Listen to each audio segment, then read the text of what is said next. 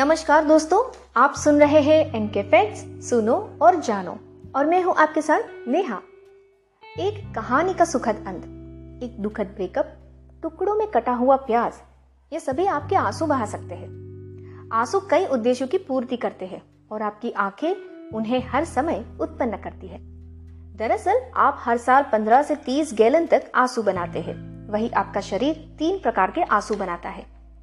आपको स्पष्ट रूप से देखने और अपनी आँखों के स्वास्थ्य को बनाए रखने में मदद करने के लिए आँसू आवश्यक है। वे आपकी भावनाओं को संप्रेषित करने में भी मदद कर सकते हैं। बेसल आँसू आपके कोर्निया को चिकनाई, पोषण और सुरक्षा देने के लिए हर समय आपकी आँखों में रहते हैं। बेसल आँसू आँख और बाकी दुनिया के बीच एक निरंतर ढाल के रूप में कार्य करते हैं, जो गंदगी और मलबे को दूर करते हैं। रिफ्लेक्स आँसू तब बनते हैं जब आपकी आँखों को धूम्रपान, विदेशी वस्तुएँ या प्याज के हानिकारक जलन को दूर करने की आवश्यकता होती है। आपकी आँखें उन्हें बेसल आंसुओं की तुलना में अधिक मात्रा में छोड़ती है और उनमें बैक्टीरिया से लड़ने में मदद करने के लिए अधिक एंटीबॉडी भी हो सकते हैं। वही इमोशनल आँसू खुशी, उदासी, भय और अन्य भावनात्मक स्थितियों की प्रतिक्रिया में उत्पन्न होते हैं।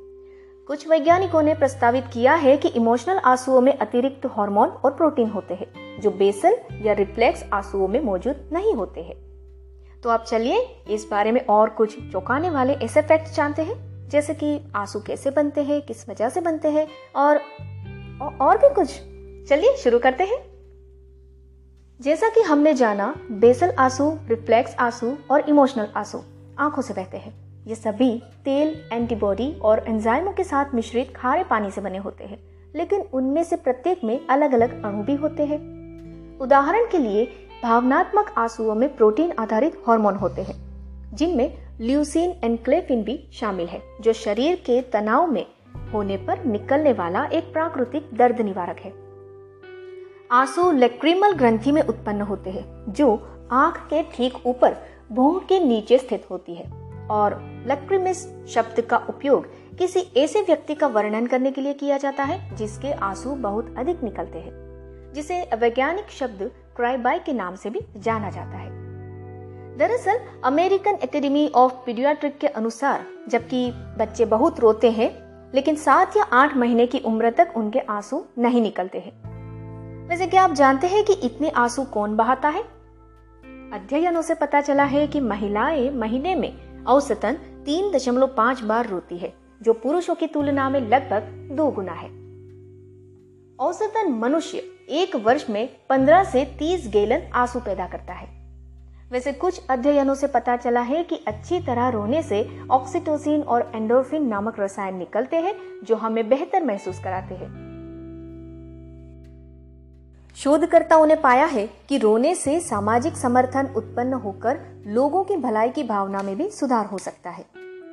वहीं एक अध्ययन में पाया गया है कि जिन लोगों को आमतौर पर रोने की आदत होती है, वे फ़िल्म के दौरान रोने के बाद उन लोगों की तुलना में अधिक बुरा महसूस करते हैं, जो शायद ही कभी रोते हैं। क्या आपने कभी सोचा है कि रोने पर आपकी नाक क्यों बहने लगती है? देखिए लिक्रिमल ग्रंथियों द्वारा उत्पादित अतिरिक्त आँसू आपके आँसू नलिकाओं में प्रवाहित होते हैं।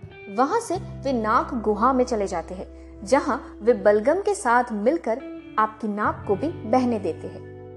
मनुष्य के आँसू संरचना लार के समान होते हैं। उनके पास एक आंतरिक बलगम परत होती है, जो उन्हें आँखों से चिपकने देती है।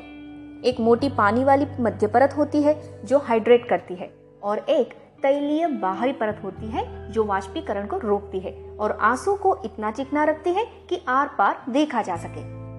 आँसू प्रत्येक आँख के ऊपर अश्रु ग्रंथियों द्वारा निर्मित होते हैं। आँसू पलकों के कोनों में छोटे छोटे छिद्रों या पंक्ता के माध्यम से बहते हैं। वहाँ से वे नाक में फंस जाते हैं और या तो वाष्पित हो जाते हैं या पुनः अवशोषित हो जाते हैं। वैसे जिसे हम रोना समझते हैं, वो तब होता है जब बहुत सारे भावनात्मक या प्रतिवर्ती आँसू जल निकासी प्रणाली पर हावी हो जाते हैं और आँखों से बाहर निकल जाते हैं और कभी कभी आपकी नाक से भी टपकने लगते हैं। वही बेसल आँसू का उत्पादन उम्र के साथ धीमा हो जाता है और इससे ड्राई आई का विकास हो सकता है। बचपन और प्रारंभिक किशोरावस्था के दौरान शारीरिक दर्द भी भावनात्मक आंसुओं का एक सामान्य कारण है, जो उम्र के साथ कम हो जाता है। रोना एक सामान्य व्यवहार है, जो विभिन्न कारणों से होता है, जिसमें आपके शरीर से भावनात्मक, शारीरिक और रासायनिक प्रतिक्रियाएँ शामिल है। लेकिन ये संभव है कि आप बहुत अधिक रो सकते हैं या पर्याप्त नहीं रो सकते। अगर उपचार न किया जाए तो इनमें से कोई भी आपकी आँखों को नुकसान पहुँचा सकता है। कुछ स्थितियाँ जिन्हें सामान्य नहीं माना जाता, उनमें शामिल हो सकती है। पहला, बहुत सारे आँसू, या कहे टू मेनी टीयर्स आपकी पलकों के अंदरूनी कोने में मौजूद छोटे छोटे छिद्र नालियाँ हैं। जब आपको सर्दी लगती है तो ये नालिया फूल सकती है। और अवरुद्ध हो सकती है। इससे आपके आँसू आपके चेहरे पर बहने लगते हैं। कभी कभी आपकी आँसू ग्रंथियाँ, बेसल आँसू मिश्रण के लिए बहुत कम तेल का उत्पादन करती है और इससे निरंतर आँसू छलकने का भी कारण बन सकता है। दूसरा, सूखी आँखें या ड्राई आईज वायुमंडलीय परिस्थितियों के कारण आपकी आँखें अस्थायी रूप से सूख सकती है, लेकिन वे बीमारी से भी सूख सकती है। कुछ दवाएँ और कैंसर उपचार भी सूखी आँखों का कारण बन सकते हैं। इन स्थितियों में आपकी आँखों से आँसू नहीं निकल सकते, जिससे जलन हो सकती है, या फिर आपकी आँखों में इतनी तेज़ी से आपातकालीन आँसू आ सकते हैं कि आपकी आँखों को साफ़ और ताज़ा रखने के लिए आवश्यक स्नेहन की कमी की भरपाई नहीं हो सकेगी। इन आपातकालीन आंसुओं में अतिरिक्त बलगम हो सकता है, जिसे बहुत अधिक होने पर आप पहुँचने जैसा महसूस कर सकते हैं, लेकिन इससे म्यूकस फिशिंग सिंड्रोम हो सकता है। और तीसरा, पैथोलॉजिकल हँसी और रोना, या कहे पैथोलॉजिकल लाफिंग एंड क्राइंग ये न्यूरोलॉजिकल स्थिति है जो आपकी आँखों की सतह पर अनियंत्रित आँसू लाती है। अल्जाइमर रोग स्ट्रोक और अन्य मस्तिष्क रोगों के कारण होती है। अगर ऐसा होता है तो अपने डॉक्टर से ज़रूर परामर्श करना चाहिए और अपने लक्षणों के बारे में विस्तार से बताएँ ताकि आप उचित उपचार प्राप्त कर सके। हमेशा याद रखें सभी आँसू अच्छे के लिए है। इसीलिए आपको उन्हें कभी भी रोकने की कोई ज़रूरत नहीं है। लेकिन अगर आपकी आँखों में जलन, खुजली, लाल या सूजन है, या यदि आप बिना किसी स्पष्ट कारण के लगातार रो रहे हैं तो आपको आँखों में संक्रमण या अन्य अनउपचारित स्थिति होने पर अंतर्निहित कारण निर्धारित करने के लिए अपने डॉक्टर से संपर्क ज़रूर करना चाहिए। आशा करते हैं आपको हमारा ऑडियो अच्छा लगा होगा। अगर अच्छा लगे तो अपने दोस्तों के साथ ज़्यादा से ज़्यादा शेयर ज़रूर कीजिएगा। साथ ही हमें रेटिंग देना बिल्कुल भी मत भूलें।